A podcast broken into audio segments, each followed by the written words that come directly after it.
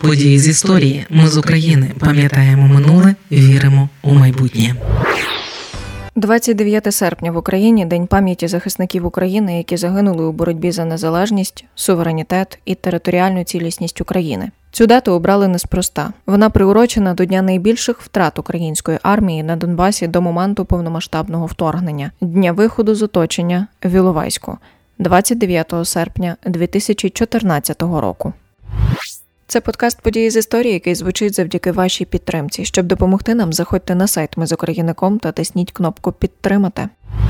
Іловайськ місто залізничників за 40 кілометрів від Донецька в сторону кордону з Росією. Тут проходить величезна залізнична артерія, вузлова станція Іловайськ, через яку бойовики поставляли озброєння. Тоді, у 2014 році, на початку серпня, керівництво антитерористичної операції ставить завдання взяти у кільце Донецьк, захопити Іловайськ та перерізати постачання зброї. План був такий: штурмові групи заходять в Іловайськ декількома батальйонами, зачищають, потім заходять збройні сили, закріпляються і так перекривають останню артерію поставок російського озброєння і боєприпасів з Росії напряму в Донецьк. Починаючи із 6 серпня, українські підрозділи, що значною частиною складалися із добровольчих батальйонів, проводили розвідку боєм, намагалися оцінити сили ДНР в Іловайську та увійти у місто. Але зразу стало зрозуміло, що бойовики закріпилися набагато міцніше, ніж очікували, і штурм буде непростим. А штаб АТО і командувач сектора Б сил антитерористичної операції, цей сектор власне і здійснював завдання. Генерал Руслан Хамчак були переконані, що місто утримують до 80 бойовиків. Тоді у райони Ловайська почали стягуватися добровольчі підрозділи з батальйонів Донбас, Азов та Шахтарськ. Коли до них приєдналися підрозділи 51-ї бригади та 40-го батальйону, почали перший штурм Іловайська. Уже до кінця дня українським силам вдалося зайняти позиції на трасі Іловайськ-Харциськ на північ від міста і встановити кілька блокпостів, що полегшувало штурм міста. Ці позиції вдавалося утримувати до кінця серпня. Наступні дні йшли бої і в самому Іловайську. 18-19 серпня кілька батальйонів, зокрема Донбас і Дніпро 1 змогли увійти у місто за підтримки сил збройних сил України. Українські бійці закріпилися у західній частині міста. Їхнім основним форпостом була місцева школа. Тоді ж батальйон Шахтарський, який до цього виконував маневри на відвернення уваги, зайняв залізничне депо міста, яке розташовано у західній частині. За ним залізничне полотно, котре й розділяє місто на дві частини. Спроба увійти у східну частину Іловайська виявилася невдалою. Саме там розташовувалися найпотужніші укріплення бойовиків ДНР. Штурмові групи добровольчих батальйонів зазнавали втрат убитими і пораненими. Українські сили, які утримували позиції в Іловайську, запросили підкріплення, але пробитися у місто окремим підрозділам добробатів, серед них миротворець, Світязь, Дніпро, Херсон вдалося лише приблизно через тиждень. А тоді вже своє масштабне вторгнення через кордон розпочала Росія. Таке собі суттєве підкріплення для бойовиків так званих ДНР. 24 серпня 2014 року на День Незалежності України припав пік цього наступу. Сили АТО Віловайську опинилися у безвиході.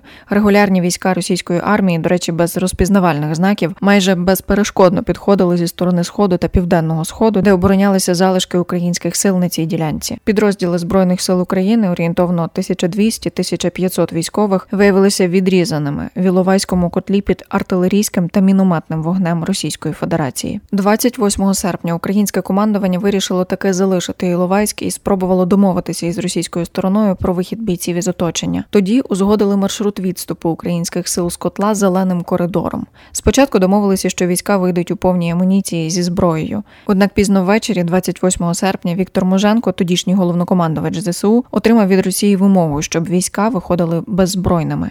Її одразу відхилили, однак військові врешті виходили під гарантії російської сторони. У ніч на 29 серпня Володимир Путін звернувся до бойовиків так званих сил ополчення із закликом відкрити гуманітарний коридор для оточених українських військових. Насправді ж коридор став пасткою.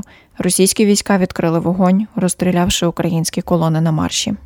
У вогневому мішку, який практично не залишав шансів вижити, опинилися обидві колони, що виходили із Іловайська через Многопілля до Новокатеринівки, двома різними заздалегідь узгодженими маршрутами. Російські війська знищили майже усю техніку, як у північній колоні Булава, так і у південній колоні Вітер. Обстріл вели з танків, мінометів, гранатометів стрілецької зброї. Одним з перших підбили КАМАЗ із пораненими, на якому був білий прапор із червоним хрестом. Іловайська трагедія до лютого 2022 року залишалася найбільшою одномоментною втратою збройних сил України в історії незалежної України. Тоді, згідно з даними Національного військового історичного музею та офісу генпрокурора, за весь час Іловайської операції, це з 6 серпня по 31 серпня, загинуло 368 українських військових, понад 250 при виході з коридору. Понад 400 бійців було поранено, близько 300 потрапили у полон. Ще 18 досі вважаються зниклими безвісти. Уже на початку вересня 2014 року, після обстрілу колони, після того зухвалого порушення гарантій безпеки, Україна підписала мінський протокол, за яким зобов'язана шукати шляхи врегулювання війни на Донбасі. Тоді, 2014-го, спеціальна слідча комісія Верховної Ради дійшла висновку, що частину відповідальності за наслідки Іловайської трагедії несуть екс-міністр оборони Валерій Гелетей і начальник генштабу Віктор Муженко. У 2020-му в офісі генерального прокурора України за підсумками досудового розслідування Іловайської операції назвали агресію збройних сил Росії головною причиною її трагічних наслідків. Ми з України важливо знати історію і розповідати історії. Найважливіше, що ми повинні дати нашим дітям, це коріння і крила.